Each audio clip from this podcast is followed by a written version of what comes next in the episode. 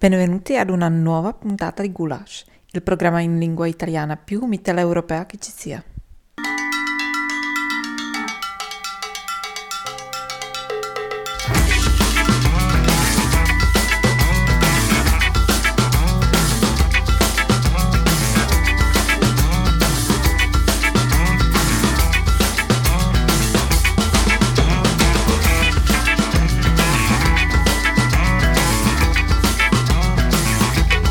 Oggi sarà più difficile del solito perché arrivo da un pranzo, un pranzo pasquale in cui ho mangiato tantissimo, ho bevuto tantissimo, quindi sbiascicherò ancora di più e magari non sarò ancora brillante come sono sempre stato nelle scorse puntate, ma sono sempre Tino, questa è sempre Gulash, io Tino da Trento, poi c'è anche chi? Francesco da Trento, Tino da Praga, però va bene. E avevo detto da Trento? Ecco, vedi sì. già, i primi, già, i primi, effetti dell'alcol.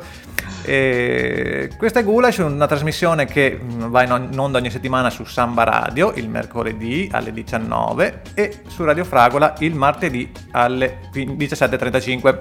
Abbiamo podcast su eh, Spotify, Apple Podcast, Google Podcast e poi c'è la magica pagina Facebook Gulash On Air stiamo sempre seguendo la nostra squadra di hockey preferita, l'Hockey Kladno.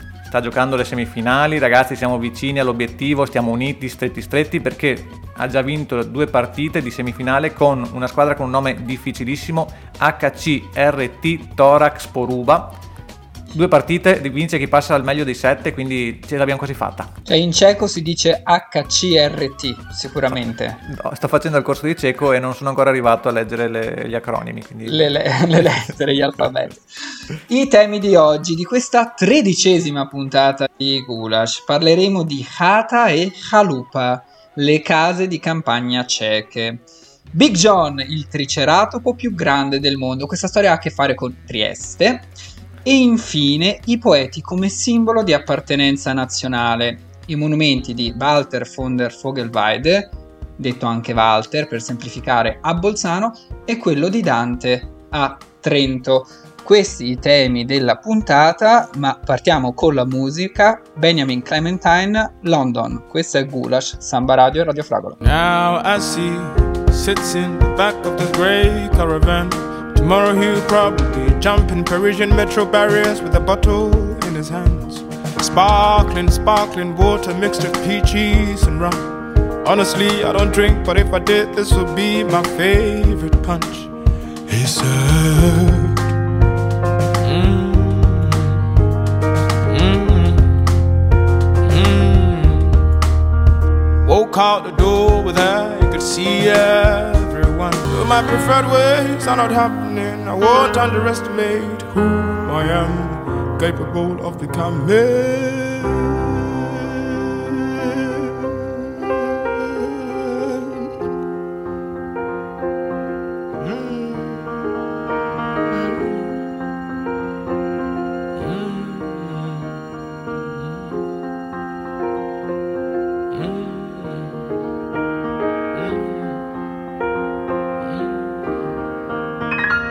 Questo era Benjamin Clementine, Clementine o Clementine, Clementine penso, con il pezzo London, grande pezzo. Eh, vedi, io l'ho pronunciato alla tedesca sbagliando, ho detto Benjamin, ma sicuramente sarà Benjamin, è britannico. Nonostante questo lui continuerà a cantare e suonare, gli passerà lo stesso la vita anche se Sopravviverà a questo errore di pronuncia da parte mia.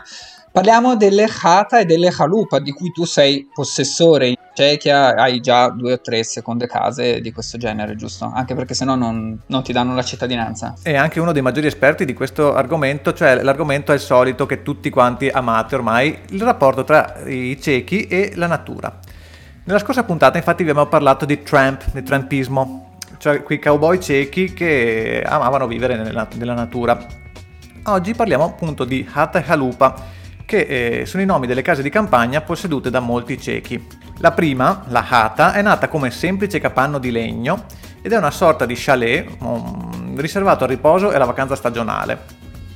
La Halupa invece è una vecchia casa di campagna, quindi una cosa più strutturata, circondata da un pezzo di terreno, che in passato fungeva da abitazione primaria e solo in seguito fu destinata alla villeggiatura. Partiamo però dall'inizio. Nella rivista Progetto Repubblica Ceca, Sabrina Salomoni ci racconta di un fenomeno particolarmente forte in Cechia, ovvero la grande passione per gli abitanti di questa nazione mm, per spostarsi nelle case di campagna durante i weekend e i periodi di vacanza. circa il 13%, che Francesco tu penserai quant'è, più o meno una persona su 10, de- de- dei ciechi possiede una casa dedicata unicamente alla ricreazione. Chi possiede una di queste graziose dimore si ritrova a correre avanti e indietro per mantenere tutto in ordine, spolverare, verniciare, spaccare la legna, curare l'orto, tagliare l'erba del grande giardino. La domenica sera si rientra più stanchi di quando si è partiti. È una tua esperienza personale questa? Sì, sì, sì, sì, sì perché cioè, tu dici io vado in, nella mia halupa e dici ah adesso andrei lì a prendere, prendere il sole, te la spasso in panciolle. No, io spacco legna, mai spaccato legna in vita mia, adesso ho un'ascia mia e spacco legna tutto il giorno. Cioè, la morale è che se hai la casa la devi pure mantenere e anche e soprattutto che il lavoro nobilita l'uomo. Alla radice della vacanza in Hata, il casotto in legno, stanno gli insediamenti dei Trump, quindi ritorna tutto l'argomento della settimana scorsa di cui vi abbiamo già parlato. La vacanza in Halupa si deve invece ai ceti più alti, a fine 800 questa moda era tipica di artisti, nobili e imprenditori che si fecero costruire delle ville estive fuori Praga. Dalla zona di confine poi dei Sudeti, e qui si torna a un altro argomento di cui abbiamo parlato, da cui furono cacciati dopo la seconda guerra mondiale 3 milioni di tedeschi, eh, gli abitanti delle città si accaparrarono no? gli sciacalli, e qui si torna a un altro tema, gli sciacalli nel cazzo, gli sciacalli si accaparrarono per quattro soldi le chalupi rimaste libere. A trasformare le chalupi in seconde case contribuì poi l'industrializzazione socialista che costrinse i giovani che lavoravano in città a trasferirsi in appartamenti e rientrare in famiglia solo nei weekend. Quando i nonni morivano, le case vennero usate solo per la villeggiatura. Questo era un tipo di vacanza che non creava problemi al regime comunista, eh, regime comunista che era meno incline a lasciare che le persone andassero all'estero. Alla fine non c'era tantissimo mare qui in Repubblica Ceca, quindi dove vai a farti le vacanze? In campagna, in campagna a spaccare legna. Domanda, la famiglia di tua moglie ha Hata o Chalupa? Ha una chalupa naturalmente perché insomma ah, quindi siamo, siamo, stilosi upper class upper class sì sì sì andiamo con la musica Tino? andiamo con la musica un pezzo che ho scoperto da poco attraverso le mie fonti segrete eh, lei o loro, penso loro, si chiamano Hiatus Coyote e la canzone è Get Sun featuring Arthur Verokai, pezzo molto carino, molto interessante, ascoltatelo e fateci sapere che ne pensate voi.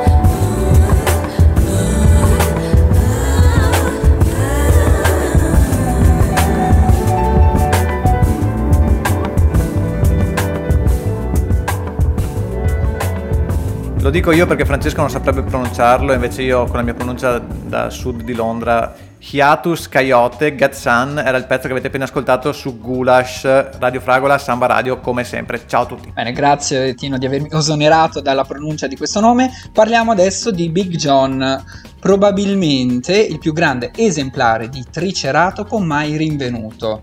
Pensate che il suo cranio è lungo 2,67 metri e largo 2 in precedenza il, reporto, il, reperto più grande apparteneva a un triceratopo con un cranio di 2,5 metri, custodito in un museo canadese. Queste dimensioni hanno portato i paleontologi a determinare le dimensioni totali di Big John. Dalla testa alla coda era lungo ben 8,2 metri e largo circa 3 e pesava quasi 12 tonnellate. Tutto questo dice, e me, me ne frega che capisco io, per avere un paragone, un maschio di elefante africano, che tutti voi avete ben presente com'è perché ne avrete almeno un esemplare in casa, è alto 3,5 metri e arriva a pesare 7 tonnellate, quindi molto meno. Le ossa fossilizzate di Big John sono state dissepolte in un ranch in Montana, quindi negli States, quindi ancora qui dice ma cosa c'entra con Gulash? Vi starete chiedendo? Montana è un posto che piace a tutti noi, no? Siamo, ci andiamo sempre in certo, vacanza. Certo, eh, io ho una hata nel Montana. Io ho Calupa, perché sono ricco di te. Perché vi stiamo parlando di questa cosa? Che ci azzecca, direbbe Di Pietro? Dovete sapere che le ossa di Big John sono state mandate a Trieste per essere assemblate dalla ditta specializzata Zoic questa è un'azienda conosciuta a livello internazionale per rendere disponibili campioni paleontologici professionalmente preparati, oltre a realizzarne delle perfette repliche e modelli in 3D.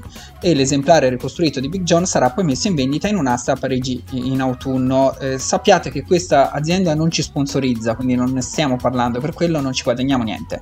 Mi hai rubato le parole, volevo sottolineare, sottolineare anch'io questa cosa, però eh, io che ho costruito questo blocco con le mie manine ritenevo importante che eh, mostrare al nostro pubblico che un'azienda triestina, cioè la bella Italia che lavora eh, con le mani, si è fatta mandare delle ossa di un triceratopo per ricostruirlo.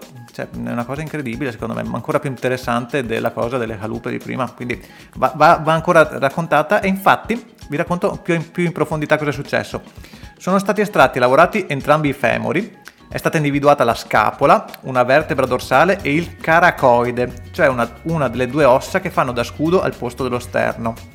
A breve sarà anche preparata la sezione di una costola per procedere a un'analisi che permetta di risalire all'età di Big John, Big John che sembra il nome di un porno divo tra l'altro, da parte di uno studioso italiano dell'Università di Yale, quindi niente, non l'Università di Trento, Trento.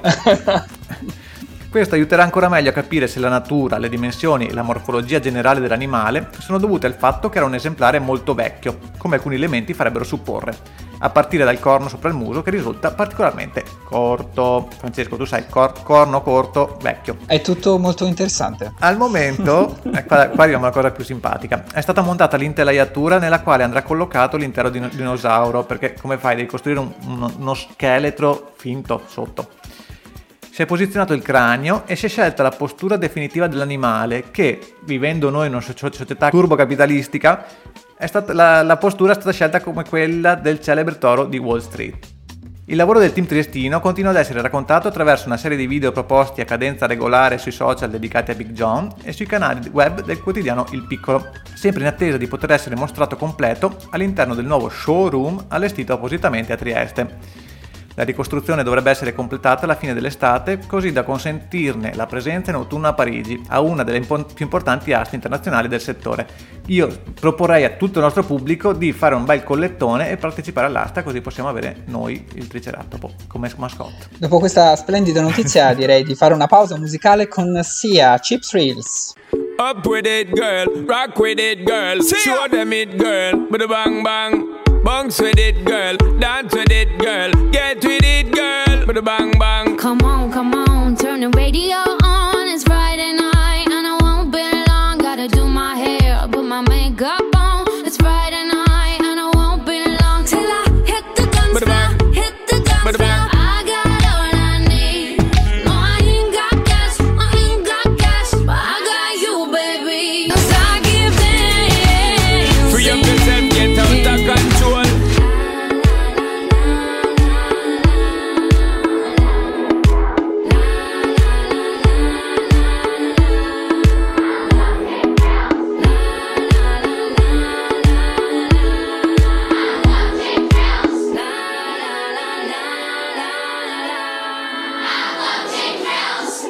Questa era Sia che è il nome di una cantante, suppongo, e la canzone era Chip Thrills, sia che non è un acronimo di qualcosa, non è un'organizzazione. Eh, no, è una cantante, è una artista e penso che si pronunci sia, però non ci metterei la mano sul fuoco. E tra l'altro questa canzone è molto famosa, eh, qualche anno fa era uno dei tormentoni che sicuramente molti di voi avrete riconosciuto. Dopo Big John, dopo Hata e Chalupa, passiamo a parlare delle statue di Dante a Trento e Walter von der Vogelweide a Bolzano. A Bolzano si trova Piazza Walter, eh, con il monumento del poeta Walter von der Vogelweide come simbolo della cultura ta- tedesca. Specularmente a Trento è stato costruito il monumento a Dante, simbolo della cultura ta- italiana. Tutto questo sul finire dell'Ottocento, in un periodo di forti tensioni nazionalistiche quando questi due poeti divennero uno strumento per rivendicare l'appartenenza nazionale nelle terre di confine tra il mondo tedesco e quello italiano. Venne costruita prima la statua di Walter von der Vogelweide a Bolzano, inaugurata il 15 settembre del 1889, realizzata in marmo di Lasa dallo scultore Natter, eh, fortemente voluta dalla borghesia tirolese e dal borgomastro, cioè dal sindaco Peratoner. È questo? Era anche, era anche un, uno sciatore, vero? Grandissimo Peratoner. Toner è anche uno sciatore e tra l'altro il borgomastro Peratoner è durato tantissimo nella città di Bolzano. Al, negli anni 20, quando arrivò il fascismo e destituì il sindaco, il borgomastro eh, eh su tirolese per poi metterci il podestà, c'era ancora eh, Peratoner, quindi ha governato la città per decenni. Ma chi è questo Walter von der Vogelweide? Eh, per chi non lo conoscesse, eh, per chi non è un esperto di letteratura medievale, magari un nome ignoto, ma è un importante poeta della letteratura in lingua tedesca delle origini, un Minnesänger, si, chiama così, si chiamano così i cantori dell'amore cortese in lingua tedesca. Il luogo di nascita del poeta però non è noto. Insomma, ci sono varie ipotesi, ma non è noto. Io ti ringrazio infinitamente, Francesco, per avermi mm, evitato di leggere il nome di questo, mm, questo personaggio di cui ho appena parlato. Che comunque puoi chiamare Walter, anche la piazza centrale dove c'è il Duomo e dove c'è la statua a Bolzano viene chiamata Piazza Walter. Io ci darei un colpetto un po' di tedesco, Falter, con un po' di F. Eh, no, eh, tedesco la W si pronuncia uh, V. allora, lasciatemi andare un po' più in profondità di questa cosa, perché Francesco è stato un po' così superficiale. Ci sono molte ricostruzioni, ma i documenti a disposizione sono scarsi e un'attribuzione certa è praticamente impossibile. Sul finire dell'Ottocento si era affermata la convinzione che fosse nato in Südtirol, dalle parti di Chiusa e Clausen, dove si esce dall'autostrada per andare a Bressanone, per capirci. Per Clausen mo- sono, la stessa, sono la stessa città. Cioè, Forse dovevo, dire chiusa, dovevo leggere Chiusa eh. slash Clausen. esatto, stavano due posti diversi, ma va bene. Per questo motivo venne scelto dalla borghesia bolzanina. Nel romanzo Sotto un sole diverso, slash Unter andere Sonne, della, eh, dell'austriaco Ernst Lothar, si afferma invece che Walter von der, ai ai ai, Walter von, von der Vorderwelge sia della Val Gardena. Altri storici ipotizzano che sia nato nel Walderwirtel nella Bassa Austria o addirittura in Boemia. Quindi, potrebbe essere nato ovunque, ovunque, si parlava de, delle sue origini tirolesi. Questa storia della Val Gardena veramente c'è solo in questo romanzo e non è una fonte di seconda mano, l'ho trovato in questo romanzo che lessi un po' di tempo fa, tra l'altro un romanzaccio, non lo leggete, non vi perdete niente, però potrebbe essere nato anche in Boemia, quindi attraversa anche qua un po' tutte le zone di Gulac, manca solo Trieste. E noi pensiamo che sia nato in Boemia naturalmente perché ci, ci torna più comodo. La statua del poeta viene rivolta verso il Duomo e verso sud, verso il Trentino e verso la minaccia italiana, quasi volesse attirare tutto quello che poteva provenire da quella parte. Eh, anche questa cosa di fare le statue cioè, come prolungamento del proprio membro è una cosa che andrebbe veramente... Esatto, perché poi vedremo questa è rivolta verso sud, mentre quella di Dante è rivolta verso nord. Mm-hmm. Anche sulle date di nascita e di morte non ci sono informazioni certe, cioè non si sa niente di questo tipo, ma noi ne parliamo come se fosse un personaggio importante. Tuttavia, si è concordi nel ritenere che sia vissuto approssimativamente tra il 1170 e il 1230. Quindi un po' prima di Dante. Par condicio, adesso abbiamo parlato della parte tedesca, eh, Walter von der Vogelweide, Dopo la canzone parleremo di Dante, del monumento di Dante a Trento. Ascoltiamo Alicia Keys con il brano In Common. Said I'd be it's sunrise and I'm still in your bed. Good night usually means goodbye. Me replaying memories in my head. Look at you, look at you, look what you made me do. How do you, how do you? on my every move. Who are you? Who are you? You look so familiar. I know you wanna love somebody like me. If you could love somebody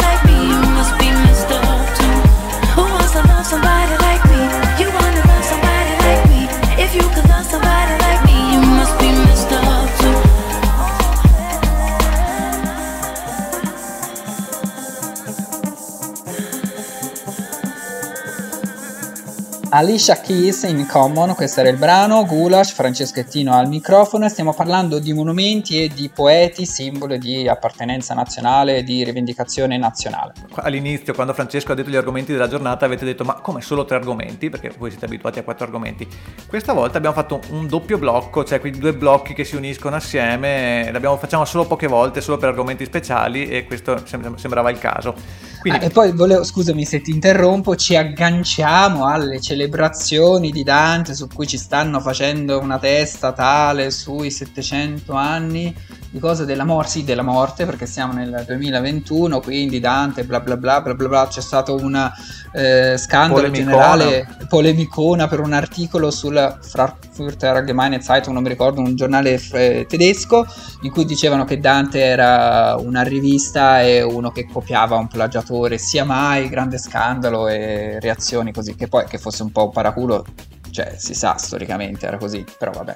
Ma tu puoi dirlo perché sei fiorentino, però i tedeschi, a me viene a dire Dante a rivista, a me, io ti vengo a lettere, ti prendo a casa, eh. Pochi anni dopo la costruzione della statua di Walter, in Trentino si volle erigere un monumento a Dante, perché cioè, siamo, siamo da meno noi. La sua realizzazione non ebbe vita facile. Le autorità austriache vedevano con sospetto l'iniziativa perché soffiava sul fuoco delle istanze irredentistiche. L'idea di un monumento a Dante risaliva già dagli anni 60 dell'Ottocento, ma il progetto vide la luce solamente alla fine del secolo. All'inizio del 1891 si emanò il bando di concorso, chiedendo la presentazione di progetti per il monumento. Interessante che anche ai tempi ci fosse il bando, no? Immagino che... Cioè, e comunque intro... il, bando, il bando in Italia, quindi tutto macchinoso, laborioso, probabilmente in Sudtirolo l'abbiamo detto tedeschi, facciamo sta roba, sì, falla tu e falla fare a lui. Noi no, dobbiamo fare un bando. Un bel bando nascosto in un sito internet introvabile che solo chissà può trovare e via. Dopo vari passaggi, venne scelto il bozzetto dell'artista fiorentino Cesare Zocchi perché voi fiorentini comunque avete rotto, eh, dovete sempre fare tutto voi. Eh, su Dante ci vuole un artista fiorentino che poi è notato scritto dopo vari passaggi per farla breve perché in realtà c'è stata una prima selezione, poi una seconda, poi modifiche, insomma era barbosissima, però è stato un bando e poi è stato pure segnato da varie vicissitudini. La prima pietra fu posata nel 1893 e l'inaugurazione avvenne nel 1896. Si tennero molte celebrazioni, la sera ci fu un concerto al Teatro Sociale con i musicisti della Scala e Carducci dedicò una poesia d'occasione per l'evento. Mi ven... Che bella sta cosa, cioè, immagino una serata di primavera e cioè, tutti a bere per cioè, al, al, Sociale. Su, sul finire dell'Ottocento una poesia del Carducci per celebrare l'evento non, non, non mancava non si, mai. Non insomma. si nega a nessuno. non si negava a nessuno, esatto, non mi veniva l'espressione. Ma com'è fatto questo monumento di Dante per chi non fosse mai venuto? ad ammirarlo. Alla base del monumento sono raffigurate, pensate un po', scene della Divina Commedia, su tre livelli, più in basso l'inferno, a salire il purgatorio e il paradiso. In cima Dante è ritratto mentre avanza e con la mano sinistra regge un libro, presumibilmente la Divina Commedia, mentre il braccio destro è proteso a nord. Nelle parole dello scultore Zocchi, il gesto sta come a proteggere ed animare i suoi figli. Secondo invece un'altra interpretazione successiva del periodo fascista, il gesto indicherebbe le Alpi come confine geografico dell'Italia, come dire anche il Sud è italiano e Alto Adige i tedeschi sono di troppo. Basta. Ecco, basta. Eh, vuoi dire vuoi commentare, vuoi tirare fuori una morale da questa storia? Ma è incredibile, cioè io ragazzo studente a Trento, arrivato così sprovveduto, passavo per quella piazza, c'era questa statua e la vedevo come un cumulo di pietre con una forma e non mi soffermavo mai a pensare sull'incredibile storia che ci stava dietro. Finalmente, dopo anni e anni e anni, ora posso capire quanta stratificazione culturale ci sia su, sopra quella polvere. Ah? Ti è piaciuta come con questo... Devo... Che ne pensi se bevo di più ogni volta prima di fare la trasmissione? Sono un po' più spigliato. Ma, sì, ma, ma secondo me anche durante la trasmissione dovresti, dovresti bere perché ti dà un po'... ti darebbe un piglio diverso. Si chiude con questa notizia, con questa morale, la tredicesima puntata di Gulash.